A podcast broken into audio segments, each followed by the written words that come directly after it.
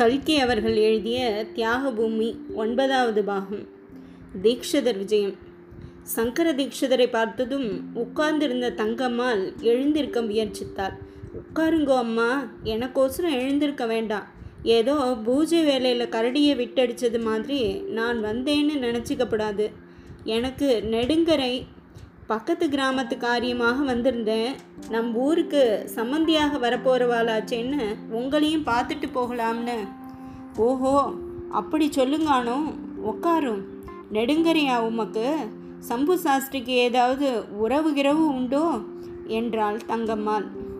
உறவு இல்லை, ஆனால் உறவுக்கு மேலே பால்யம் முதல் நாங்கள் பிராண செய்கிறார். அவன் காரியமெல்லாம் என்னது, என் காரியமெல்லாம் அவனது. முந்தா நாள் ஊர்லேருந்து கிளம்பி வந்தபோது ரயிலடியில் அவனை பார்த்தேன். கல்யாணம் நிச்சயமாயிடுத்து, இப்படியே ஊருக்கு திரும்பு, எல்லா காரியமும் நீ தான் பார்த்துக்கணுன்னா.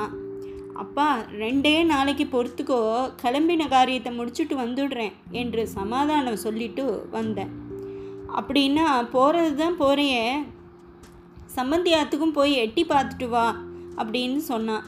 அவன் பேச்சை தட்டப்படாதுன்னு இங்கே வந்தேன். சந்தோஷம்.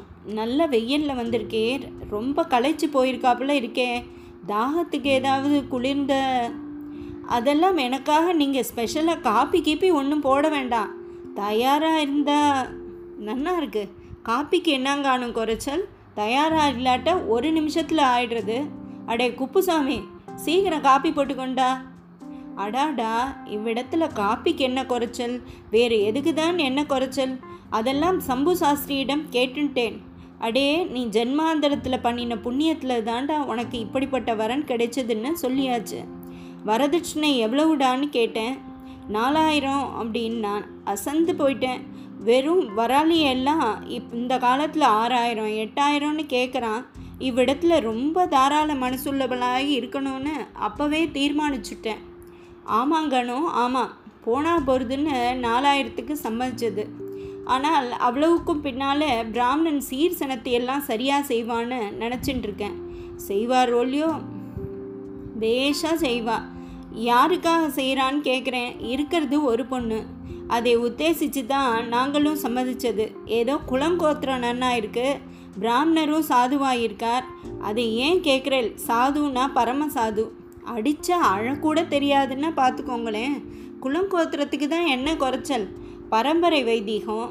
ஆனால் ஊரில் இருக்கிறவனுங்க அசூயை பிடிச்சவனுங்க, ஏதாவது அப்படி இப்படின்னு நொசுக்கு சொல்வானுங்க.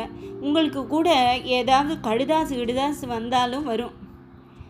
அவன் தங்கைக்கு ஏதோ கெட்ட பெயர்னா அதுக்காக இவன் என்ன பண்ணுவான், நான் தான் கேட்குறேன். தங்கம்மாள் திடுக்கிட்டவளாய், என்னங்கானோ பெரிய கல்லாய் தூக்கி போடுறீர், அது என்ன சமாச்சாரம் என்று கேட்டான். இத்தனை நேரமும் சம்பாஷணையில் கலந்து கொள்ளாமல் புன்னகையுடன் பிரம்பு நாற்காலியில் சாய்ந்து கொண்டிருந்த ராஜா ராமையர் இப்பொழுது நிமிர்ந்து உட்கார்ந்து, ஏன் தங்கம் அவசரப்படுற, அந்த சமாச்சாரத்தை சொல்கிறதுக்கு தானே தீக்ஷிதர் மூட்டை கட்டி கொண்டு வந்திருக்கிறார், தானே சொல்கிறார் என்றார். தீக்ஷிதர் திடீரென்று தேல் கொட்டியது போல் எழுந்திருந்து 1 நிமிஷம் வரையில் வாயை கையால் பொத்தி கொண்டு நின்றார். பிறகு கையை எடுத்துவிட்டு, அடாடாடாடா, என்ன காரியம் பண்ணினேன், என் புத்தியை ஜோட்டால் அடிக்கணும். உங்களுக்கு சமாச்சாரம் தெரிஞ்சிருக்கோன்னு நினச்சின்ட்டேன், இல்லாட்டா என் வாயில் அந்த வார்த்தை வந்திருக்குமா? 1000 போய் சொல்லி ஒரு கல்யாணம் பண்ணி வைக்கணும்னு பெரியவா சொல்லியிருக்கா, அப்படி இருக்கிற போது என்றார். அந்த கதையெல்லாம் இருக்கட்டும், விஷயம் என்னதென்று சொல்லும். சொல்றேன், பேஷாய் சொல்றேன்.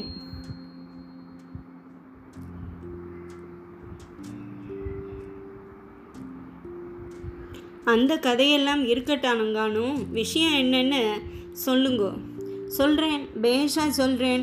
ஒரு விதத்துக்கு உங்களுக்கு தெரிஞ்சிருக்கிறதே நல்லது. ஆனால் இந்த அசடு இதை என்னத்துக்காக மறைச்சி வச்சான்னு தெரியல. எல்லாத்தையும் உடைச்சி முன்னாலேயே சொல்லிவிடுறது நல்லது தானே, அதுதான் நல்லது, சமாச்சாரத்தை சொல்லும். பிரமாதமாய் ஒன்றுமில்லை, சம்பு சாஸ்திரிக்கு தங்கை ஒருத்தி இருந்தால், மீனாட்சின்னு பேர். அவளுக்கு கல்யாணமாகி ரொம்ப நாள் வரைக்கும் புருஷனை பற்றி தகவலையே கிடையாது. செத்து போயிட்டான்னு சில பேர் சொன்னா, இல்லை கிறிஸ்தவனாக போயிட்டான்னு சில பேர் சொன்னா, ஊர்லே இவள் ரெண்டு கட்டானா தலையில மயிரை வச்சுட்டு தெரிஞ்சுட்டு இருந்தா அப்படின்னு புகாராக இருந்தது. இப்போ இருக்கிற போது பாருங்கோ, மாமாங்கத்துக்கு போகிறேன்னு சம்பூச குடும்பத்தோடு போனான். 15 வருஷத்து கதை நான் சொல்கிறது. மாமாங்கத்துலேருந்து திரும்பி வந்தபோது தங்கையை அழைச்சிட்டு வரல. செத்து போயிட்டான்னு ஒரே அடியாக அடிச்சுட்டான். ஊரில் அதை ஒருத்தரும் நம்பலை. பல தினசாக வதந்தி. கிறிஸ்துவனாய் போன ஆம்படையானை அங்கே வர சொல்லி அவனோட கூட்டி அனுப்பிச்சிட்டான்னு சில பேர் சொன்னான். இல்லை, அவள் தான் இவன் பேச்சை மீறி போயிட்டான்னு இரண்டொருத்தர் சொன்னான். அப்புறம் இல்லையா, ஊரில் அசூயை பிடிச்சவனுங்க இன்னும் பல தினசாவும் சொல்லிகிட்டு இருக்கானுங்க. இதென்ன கூத்தான்னா இருக்குது? ஏன்னா இப்படி ஒன்று இருக்குன்னு அந்த பிராமணன் ஒரு வார்த்தை கூட சொல்லலையே என்றாள் தங்கம்மாள். பிறகு அந்த 3 பேருக்குள்ளும் பின்வரும் சம்பாஷணை நடந்தது. தீக்ஷிதர்: சொல்லலைன்னா தப்பு தான். இதுக்கு இதை என்னத்துக்காக சொல்லாத இருக்கணும்? இதை மறைச்சி வைக்கிற காரியமா? அப்புறம் தெரியாது போயிடுமா? ராஜா ராமையர்: ஆமாங்கண்ணோ தீக்ஷிதரே, கல்யாணம் நிச்சயம் பண்ணுறதுக்கு வந்த மனுஷியர் என் தங்கை ஓடி போயிட்டான்னு முதலிலேயே சுக்லாம்பரதனம் கூட்டிக்குவாரா? தங்கம்மாள்: நீங்கள் சித்த பேசாமல் இருங்கோ. எங்கானோ ஊரில் இந்த பிராமணனே அதுக்காக ஜாதியை விட்டு தள்ளி கிள்ளி வச்சுருக்காளோ? தீக்ஷிதர்: அந்த மாதிரி பேச்சு வந்தது. நான் தான் குறுக்க நின்று அதெல்லாம் கூடவே கூடாதுன்னு தடுத்தேன். தங்கம்மாள்: அப்படின்னா போனவன் இவ்விடத்துக்கு போக்குவரத்து ஒன்றும் வச்சுக்கலையாக்கும். தீக்ஷிதர்: அதெல்லாம் பேசப்படாது. அப்படி இருந்தால் நானே உங்ககிட்ட இந்த சம்பந்தம் உங்களுக்கு வேண்டான்னு சொல்லிவிட மாட்டேனா? ராஜாராமையர்: போகிறது தங்கம். இந்த மட்டும் தீக்ஷிதர் தயவு பண்ணி சம்மதிச்சுட்டார். ஆனால் பிள்ளையாண்டான் மக்கர் பண்ணுறானே, அதுக்கு என்ன செய்யறதுன்னு தெரியலையே. எங்கானோ பொண்ணு எப்படிங்கானோ? தீக்ஷிதர் சொல்கிறார்: பொண்ணுக்கு என்ன ஊமை கிடையாது, செவிடு இல்லை, ஊனம் கிடையாது. ராஜாராமையர்: பேஷாய் போச்சு. ஊமை செவிடு இல்லையா? இவள் என்னமோ பிரமாதமாக வர்ணிச்சாலே. தங்கம்மாள்: எங்கானும் தீக்ஷிதரே, அந்த பொண்ணுக்கு என்ன காணும் குறைச்சல்? பார்க்கறதுக்கு மூக்கும் மொழியுமா நன்னா தானே இருக்கு. தீக்ஷிதர்: சந்தேகம் என்ன? பட்டிக்காட்டில் அதை விட என்ன புரட்டி விடும்னு நானும் கேட்குறேன். பின்னர் ரொம்ப ஊர்வசி, மேனகை, திலோத்தமையாக இருக்குமா? தங்கம்மாள்: குடித்தனத்துக்கு பெண்ணுக்கு அதை விட அழகு என்னத்துக்காங்கணும்? தீக்ஷிதர்: அம்மா, நீங்கள் சொல்கிறது ரொம்ப சரி. அதை விட தான் என்ன அழகு என்னத்துக்கு? ஐயர்வாலே, நீங்கள் சொல்லுங்கோ. நாமெல்லாம் கல்யாணம் பண்ணிக்கிற போது பெண் அழகை பார்த்தா பண்ணிட்டோம். ராஜாராமையர்: இல்லை, நாம் பண்ணிக்கலை, அதுதான் தெரிஞ்சிருக்கேன். ஆனால் அந்த மாதிரி நம்ம பிள்ளையாண்டான் பண்ணிக்குவானா? தங்கம்மாள்: எல்லாம் பண்ணிக்குவான். நீங்கள் கொஞ்சம் வாயை மூடின்ட்டு இருங்கோ. ராஜாராமையர் இதோ வாயை மூடின்ட்டேன் என்று வாயை கையினால் பொத்து கொண்டார். தங்கம்மாள்: அவர் கிடைக்கிறார் தீக்ஷிதரே, இப்படிதான் அவர் விளையாடுவார். நீர் சொல்லும் சம்பந்திக்கு நிலநீச்சு இருக்கிறதெல்லாம் நிஜம்தானே? தீக்ஷிதர்: ஆஹா, அதில் ஒரு வார்த்தை பெசகில்ல. 6½ வேலி நன்செய்யும் 3 வேலி புன்செய்யும் இருக்கு. பேஷான நிலம், தலைவேக்கால் பாய்ச்சல். இளையாளுக்கு மட்டும் பிள்ளைகள்னு பிறந்து வைக்காதிருந்தால் எல்லாம் உங்களை சேர வேண்டியது தான். தங்கம்மாள்: இந்த காலத்தில் அதை நம்பி இருக்க முடியுமாங்கானோ? தீக்ஷிதர்: அது எப்படி இருக்க முடியும்? பின்னாலே நடக்க போகிறதே யார் கண்டா? இப்போவே முடிஞ்ச வரையிலே நம்ம குழந்தைக்கு நாம் பத்திக்க வேண்டியது தான். மனுஷன் என்னமோ மொத்தத்தில் நல்லவன். தங்கம்மாள்: இருந்தாலும் அவர் தங்கை சமாச்சாரத்தை சொல்லாமல் மறைச்சது எனக்கு பிடிக்கவே இல்லை. தீக்ஷிதர்: அது பிசகுதாம்மா, பிசகுதான். ஆனால் அதுக்காக கல்யாணத்தை மாத்திரம் நிறுத்தி விடாதீங்கோ. என்ன அபராதம் வேணுமோ சொல்லுங்கோ, நான் வாங்கி தரேன். தங்கம்மாள் சொல்கிறார்: நான் கல்யாணத்துக்கு வரும்போது நீங்கள் தான் எங்களை எல்லாம் பார்த்துக்கணும். தீக்ஷிதர்: நன்னா இருக்கு, காத்தின்ட்டுருக்கேன். நீங்கள் உங்கள் மனுஷால நினச்சிக்கோங்கோ, அவ்வளவுதானே.